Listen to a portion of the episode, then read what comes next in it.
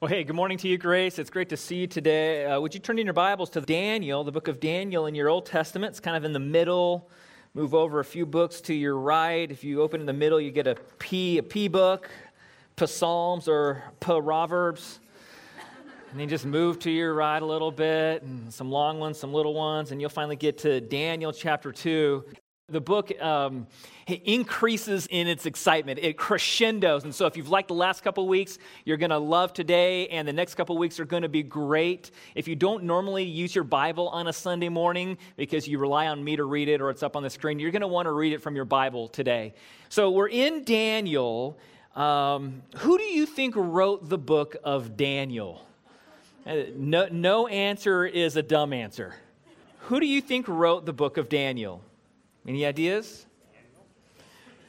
Yeah, you're like hesitant. Why would he ask us that question?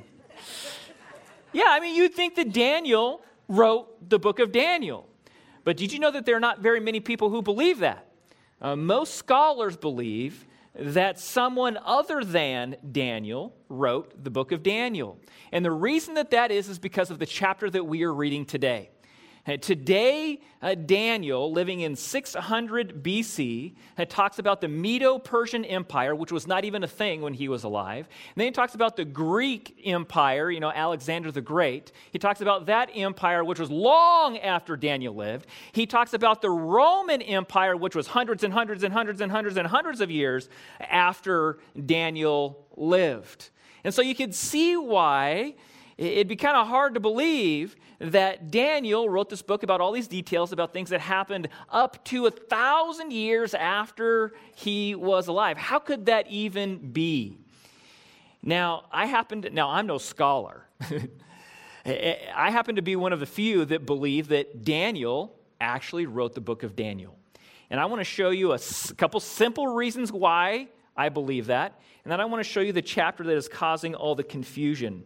In Daniel chapter 7, you don't need to look these up. We're going to move through these real fast. Daniel chapter 7, verse 15. I want to just show you some reasons why I happen to believe that Daniel in 600 BC wrote the book of Daniel. In Daniel chapter 7, verse 15, it says, As for me, Daniel, my spirit was distressed within me. In Daniel chapter 7, verse 28. It says, At this point, the revelation ended. As for me, Daniel, my thoughts were greatly alarming to me. Now, the, I could go through a whole lot of them, but I'm just going to hit one per chapter, okay? Who wrote this book? Daniel chapter 8, verse 15. When I, Daniel, had seen the vision, I sought to understand it. Who wrote this book?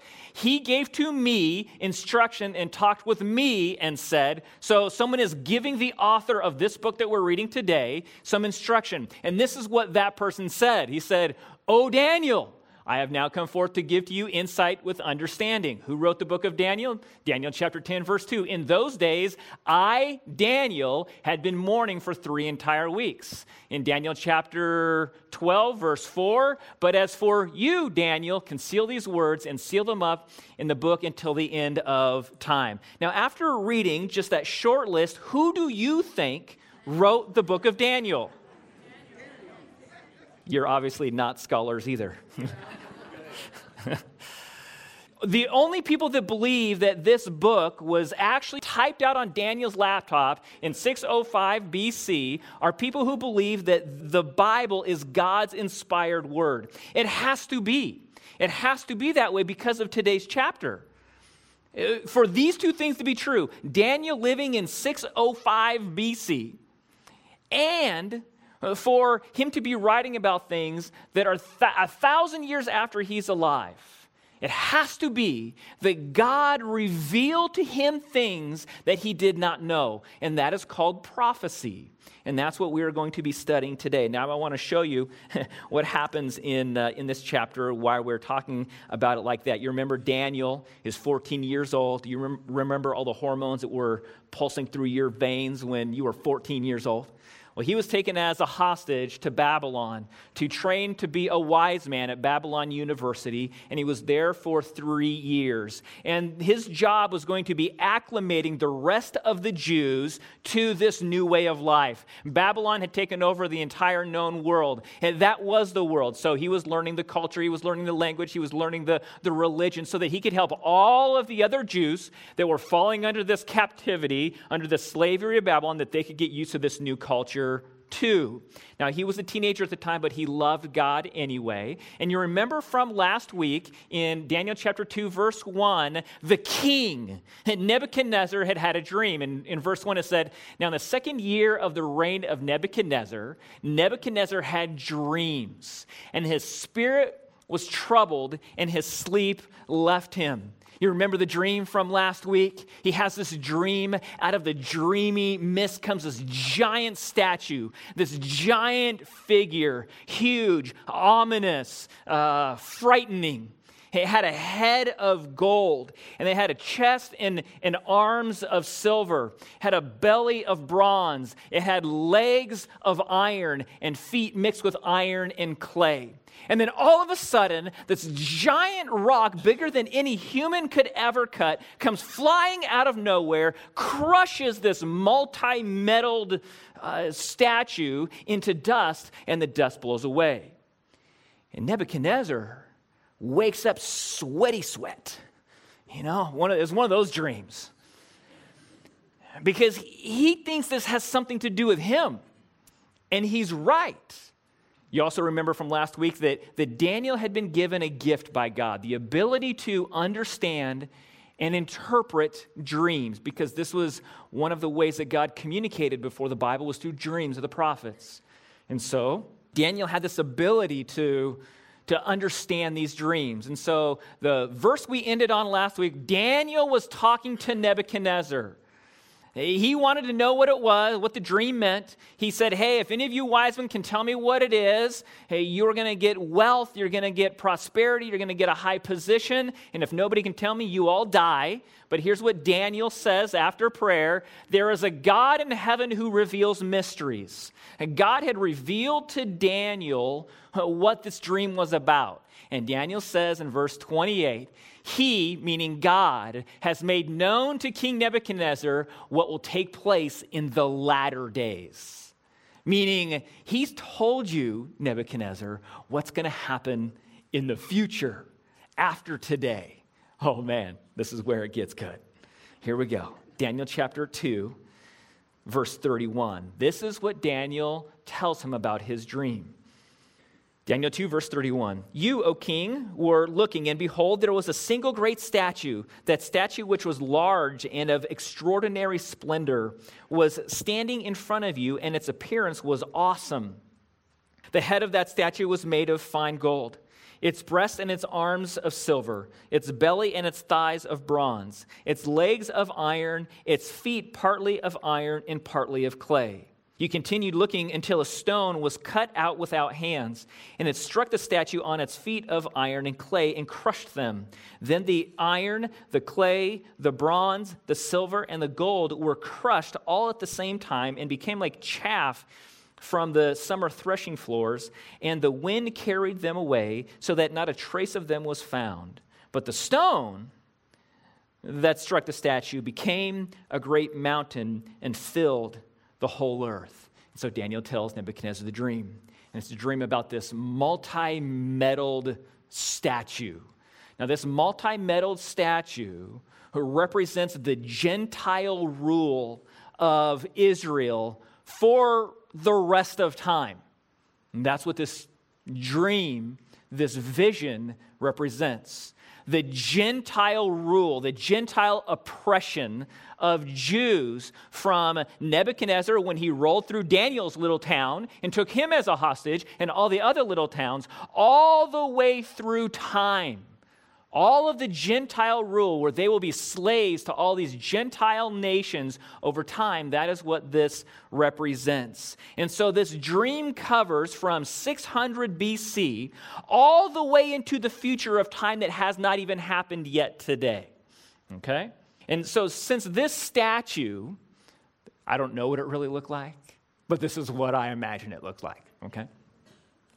And so, since this statue represents the ruling nations that oppressed Israel and will oppress Israel through time, there's just a couple things I want to note about it first before we get into what each of those metals mean. Uh, first, you'll notice that the metal value decreases. Gold is more valuable than silver, silver more valuable than bronze, bronze more valuable than iron. The, the leadership of these nations, the quality of these leaders in these nations over time will decrease in quality the leadership of these Gentile nations that, that oppress uh, the Jews through human history, the quality of that leadership will decrease over time. Okay? And another thing that you notice, even though the value of the metals decrease over time, I don't know if you've noticed this, but the strength of those metals increase. Silver is stronger than gold bronze stronger than silver, iron stronger than bronze. And so, even though the, the leadership quality decreases over time, the military might, the strength of these nations over time increases. It almost has to be that way for them to maintain leadership of the Jews and to, to maintain the oppression. As the quality of leadership drops, the force increases. That makes sense? Maybe you have like a boss like that at work you know?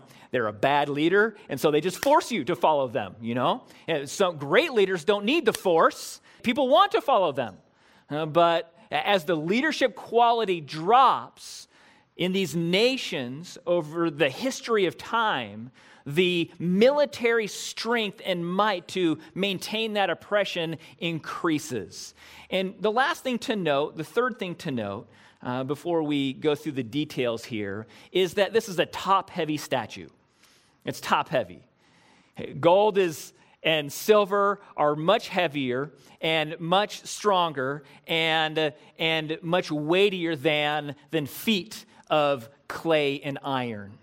And this simply describes that over the, the time in history as the world approaches the end of the end, as the world approaches what we know as the apocalypse, as, what, as our world gets closer to the time of Jesus' second coming, eh, things will become more and more and more unstable. Maybe you've already seen that in our culture today, haven't you?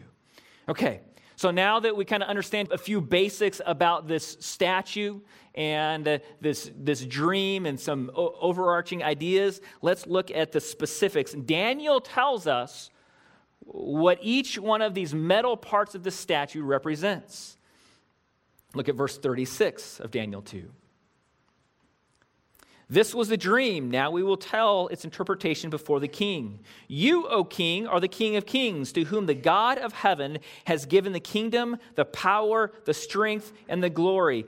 And wherever the sons of men dwell, or the beasts of the field, or the birds of the sky, he has given them into your hand and has caused you to rule over them all. You are the head of gold. So, who does this head of gold represent? Nebuchadnezzar. All right. And I think Nebuchadnezzar sits up a little taller in his throne when he hears this. Yeah, I knew this had to do with me. I knew, I knew this one was about me. And Nebuchadnezzar was the head of gold for sure. There has never been a leader for all of time that has been, had the absolute power and absolute influence that Nebuchadnezzar has had. There never will be one either until Jesus comes back.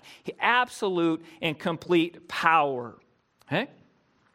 Now, his pride, I don't think, lasted very long because in verse 39, at the beginning, it says, After you, there will arise another kingdom inferior to you. Now, this is where things get unbelievable for the scholars. Because now Daniel talks about things that are coming in the future that ha- have not happened yet. Okay? And so, who comes after Babylon? Who comes after Nebuchadnezzar? Well, that's the Medo Persian Empire. In 538 BC, the, the Medes and the Persians, there's detail in Daniel about how that happens and about who that happens to. Uh, but the Medes and the Persians, history and archaeology tells us that there's two, these two groups that get together, the Medes and the Persians, the two arms, you know, Uh, arms of silver. The two arms are joined together in the Medo Persian Empire. Now, they're described as a more inferior nation than the nation of Babylon and Nebuchadnezzar as the gold head. And the reason that they're more inferior is because the kings of the Persian Mede Empire, the kings were subject to their own laws. The king had to submit to the laws of the Medes and the Persians. Well, Nebuchadnezzar never had to do that. He was superior over it all. And so that's what would make the Medes and the Persians a uh, inferior uh, nation. But the Medo Persian Empire was going to conquer Babylon in the future. And I think uh, Nebuchadnezzar's thinking, okay, I'm going to cut Daniel's head off as soon as I hear the end of this dream. the rest of verse 39 tells us more, though. Okay? The first part of verse 39 says, After you, there will rise another kingdom inferior to you, meaning another kingdom, the Medes and the Persians, will take you over, will conquer you, and now Israel is under the Medes and the Persians. And then it says, Then another third kingdom of bronze, which will rule over all the earth. So now another nation is going to conquer the Medes and the Persians. Well, who is that? Well, that's Greece. That's Alexander the Great when he's 33 years old, comes and he, he demolishes the Medes and the Persians. Interesting fact Alexander the Great used bronze implements of, of spears and swords and bazookas. He used, he, used, uh, he used bronze of those. It gets interesting. That is way after, hundreds of years after this prophecy right here. He's being the, the belly of bronze. And he used bronze. That is a very interesting little part there. And so in 331 BC, Alexander the Great comes and demolishes the Medes and the Persians. And that it's the two, the two thighs, those are the two great generals of Alexander the Great. There's a lot of history all written in uh, all of these words. Now, now, everything here is already in the history books. We can already read about this. Okay? What's next? Verse 40. We have the legs of iron, right? Okay, then there will be a fourth kingdom strong as iron. Inasmuch as iron crushes and shatters all things, so, like iron that breaks in pieces, it will crush and break all of these pieces. Remember, these are the nations, the Gentile nations that uh, suppress, that oppress, that uh, keep Israel in captivity, in, in slavery. And so, this is representing the Roman Empire. And you're familiar with the Roman Empire. The Roman Empire uh, launched uh, about 25 years before Jesus came on the scene, before he was born in Bethlehem. And so this is the Roman Empire that you're familiar with in the New Testament. When the, the Jews say, Blessed is he who comes in the name of the Lord, they called him the King of the Jews. They wanted Jesus to come and set up his kingdom to demolish all of these nations that had oppressed them for so long. The problem is, is they didn't know that there was more to the statue. There's more coming before that happens. But this is the Roman Empire. Now, like I say, all of these are in history books. None of this is disputed. That's why I'm not spending too much time on this. None of this is disputed. Okay?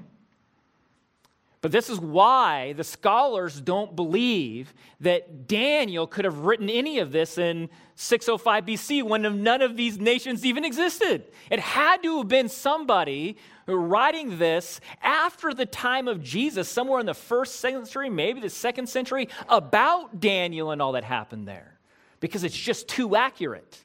And we're going to find the accuracy increases. Daniel, well, God through Daniel gets things accurate to the day hundreds and hundreds and hundreds and hundreds and hundreds of years after Daniel dies. Now, the rest of this dream is still in the future.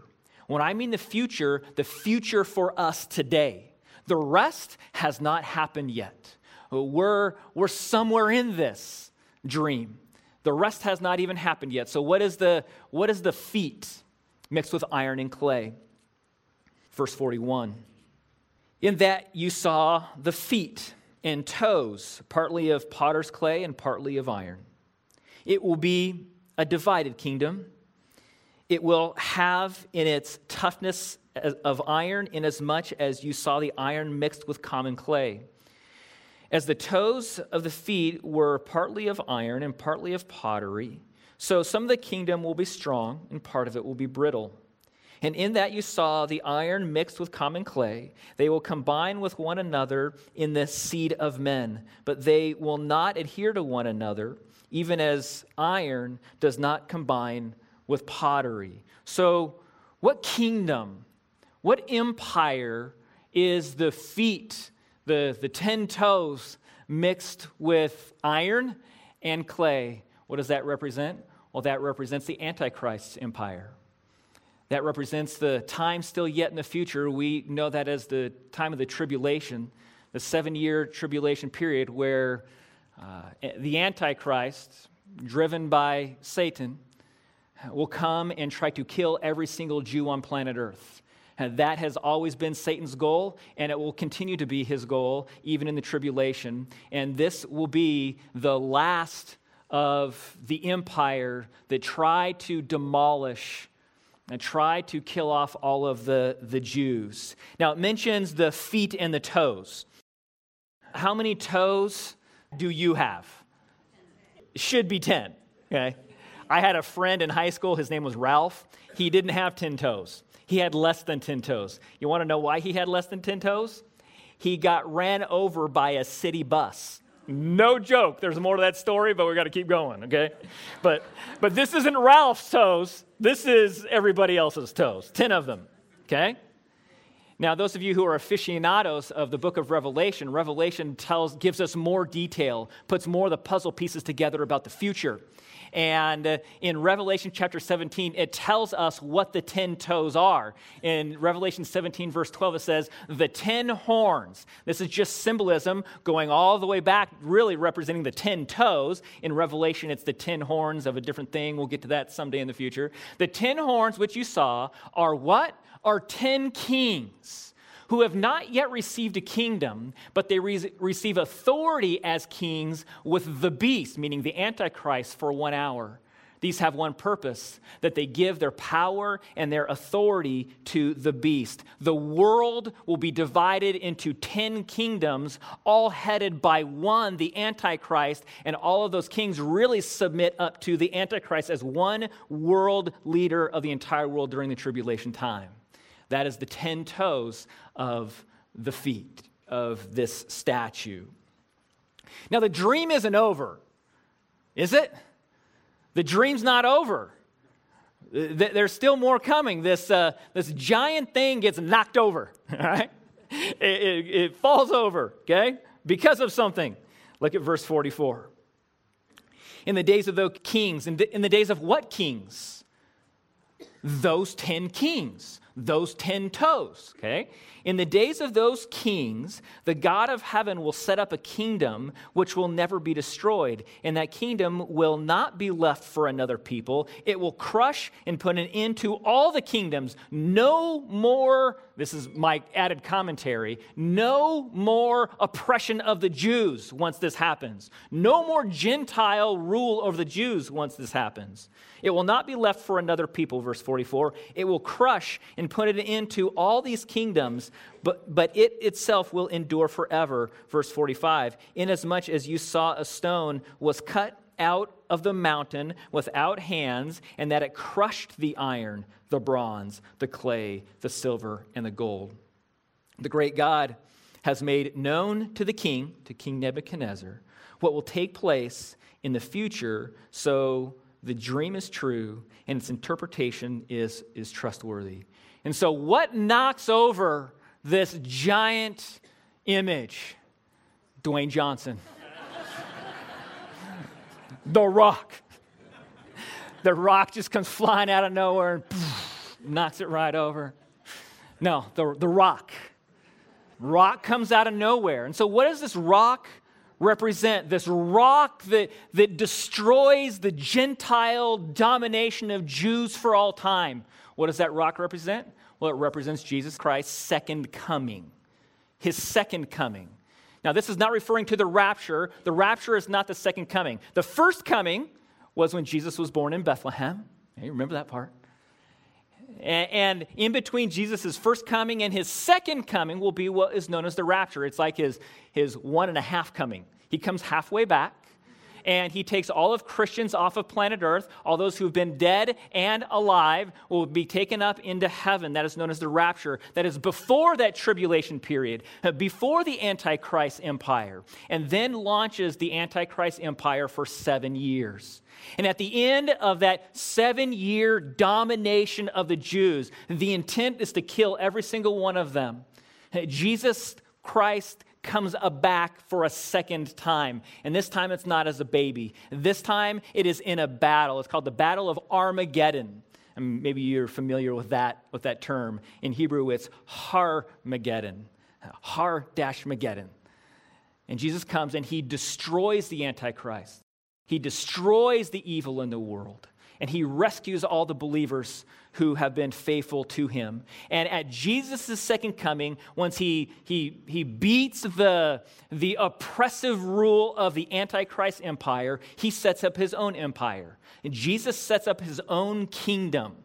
The millennial kingdom of Jesus Christ. And it will be at this kingdom where Jesus fulfills all the promises that we have read about in the Old Testament, fulfills all the promises that have been made to Abraham and all of his people for all of time. And, and, and they're waiting around when is this going to be fulfilled? They were hoping that it was going to happen when Jesus uh, came the, the first time, but that wasn't time yet. Feet mixed with clay hadn't happened yet. In the millennial kingdom, Jesus will keep all of the promises, will fulfill all of the prophecies of the Old Testament in that millennial kingdom. Now remember, Daniel is telling all of this to King Nebuchadnezzar. And the king had absolute power. Could have just killed him off. I don't like the news of me being conquered. Remember, I mean, it goes, Nebuchadnezzar is relatively narcissistic, like most people, and he realizes he is going to get conquered, and he could have killed Daniel off, but that's not what he did. Look at verse 46. Then King Nebuchadnezzar fell on his face and did homage to Daniel and gave orders to present Daniel an offering and fragrant incense. First, he worships Daniel.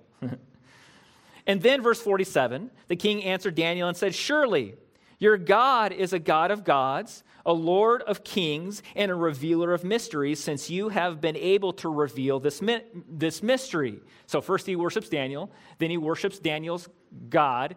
Uh, Nebuchadnezzar does not become a believer here, but these are the seeds of that. These are the seeds of that. Nebuchadnezzar is going to put his faith in God at some point in time. We'll see that in a few weeks. Verse 48.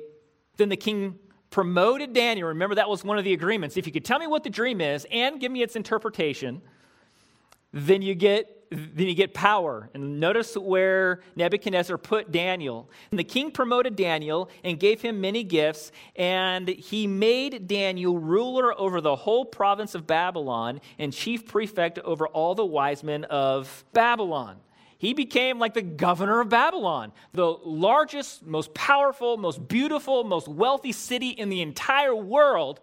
Daniel's now the governor of that city. And then check this out. I love 49. Never, never forget your friends. Okay? Then Daniel made a request to the king. He, he, he talked to Nebuchadnezzar about something. It says, And he appointed Shadrach, Meshach, and Abednego over the administration of the province of Babylon while Daniel was at the king's court. So while Daniel was off on business, who was running Babylon? Those, those other three godly men. There, are four godly men who are leading in this nation that has just come and is the head of gold in oppression over the Jews. Man, that is such a, a wild. Now, now, you can see why scholars have a hard time with this. I mean, this, this is a lot. There's a lot here in all of this. And maybe you might be wondering why does a prophecy like this come at a time like this? Why would God tell Israel you were going to be oppressed for thousands of years? Why, why do that? Why? They can't fix it. They can't do anything about it. It, it, it is going to be that way no matter what. This is obviously a part of God's grand plan. Why would God have this dream given to Nebuchadnezzar so that all of the Jews could hear about this? Think of what's happened already to the nation of Israel. Jerusalem has been demolished. The, the temple has been torn down. All of those implements, you know, the vessels in the temple, have all been removed from the temple and are now being used in worship to the weird Babylonian gods. Ezekiel 11 tells us that the glory of God had departed from the people at this point in time. Does God just like want to rub their face in it? Why would God do this? This was a very depressing time for Israel, for the Jews. In Psalm, Psalm gives us a highlight. Psalm 137 gives us insight into their perspective of what was happening at the time. And this is what it says in Psalm 137. By the rivers of Babylon, there we sat down and wept when we remembered Zion. Upon the willows in the, in the midst of it, we hung our harps. For there our captors demanded of us songs and our tormentors mirth, saying, Sing us one of those songs of Zion. But how can we sing the Lord's song in a foreign land? Had God forgotten his people? Was this it? Had God abandoned all of them? Could God not keep his word? That's what they were feeling at the moment. But the title to my sermon is not, don't forget the, the statue. The title of my sermon is, It's All About the Rock. It's all about the rock. That is the point of this vision. That is the point of this dream. That God still keeps his promises. He wanted to remind Israel that even though things were so bad now, this was not the end. Even though things are so tragic, and even though things are what you would never have imagined them to be, this is not the end. There is still more to come. Now, some of that is a little bit disappointing because it's such a long time. But God will keep his promises. Maybe not in the timing that you imagine, but God will keep his promises, every single promise, and God still has credibility. That is the purpose of this vision. It's about the rock, it's not about the statue. And the same is true for us, too. The application is still uh, maybe you're a Christian, you know you're going to heaven, but all of this talk about the, the future, the, the end times, things getting worse and worse over time, the tribulation, the Antichrist, it makes you feel kind of weird. It makes you feel nervous, um, makes you feel worried. Focus on the rock. The point of the vision is the rock is that Jesus has not forgotten us, that Jesus has not forgotten where you are. It is all under God's control. Everything that you read in the Press-Enterprise is under God's control. Everything that you see on CNN is still under God's control, even though the quality of leadership is decreasing. And I think we can see that in the world today, can't we? The quality of leadership is decreasing. But this is all a part of God's plan. The military might in our world is increasing at an ever increasing rate. All of this is a part of God's plan. This vision isn't about the statue, the point is the rock. Jesus has not forgotten us. He has not forgotten his promises to the Jews in the Old Testament. He has not forgotten where you are. And Jesus will come back again. He will take all of Christians off of planet Earth and give them glorified bodies. He will allow Satan one last time. And finally, he will come and he will redeem the entire world in the millennial kingdom. Amen. And so, it's about the rock. It's not about the statue. Now, you might be wondering well, how come God hasn't done this yet? Why hasn't any of this happened yet? Well, a lot of it has already happened, hasn't it? The Nebuchadnezzar, the Medo Persian Empire, Alexander the Great, the Roman Empire. What makes us think that the rest of those things aren't going to happen? It's just not in the time that we imagine. But why not? How come God just can't come now? Why can't He just do it now? It's been 2,000 years since the Roman Empire. Why, why can't this happen now? The Bible tells us why this hasn't happened yet, why the Antichrist empire has not come yet, why the tribulation has not come yet, why Jesus' second coming has not come yet. And I want to show you why. In 1 Peter chapter 3, verse 9, this is why it hasn't happened yet. But it will, but why it hasn't happened yet. The Bible says that the Lord is not slow about his promise. What promise? The promise about the, the rapture, the promise about the tribulation, the promise about Jesus' second coming, the promise about the millennium. The Lord is not slow about his promise, as some count slowness, but he is patient towards you, not wishing for any to perish, but for all to come to repentance. This is why the, the 10 toes haven't come yet. Because he wants people to go to heaven, not hell. That's why he's patient. This is God's grace. This is his, his mercy in waiting so that more people can put their faith and their trust in Jesus Christ. This is how I know that God wants people to go to heaven, not hell. Is because it hasn't happened yet. And what's he patient for? He's patient for you. If you put your faith and trust in Jesus, He is, he is patient, waiting for you to tell your friends, to tell your family members, to tell your coworkers, to tell your, your neighbor, the, the ones that you know that aren't saved. He is patient, waiting around for you to tell them. That's what he's patient about. How are they going to know? About the, their own sin and, and the Jesus that came out of heaven to, to die for their sin and rescue them from all of what we're talking about. How would they know about it if you didn't tell? I don't know who they are, but you know who they are.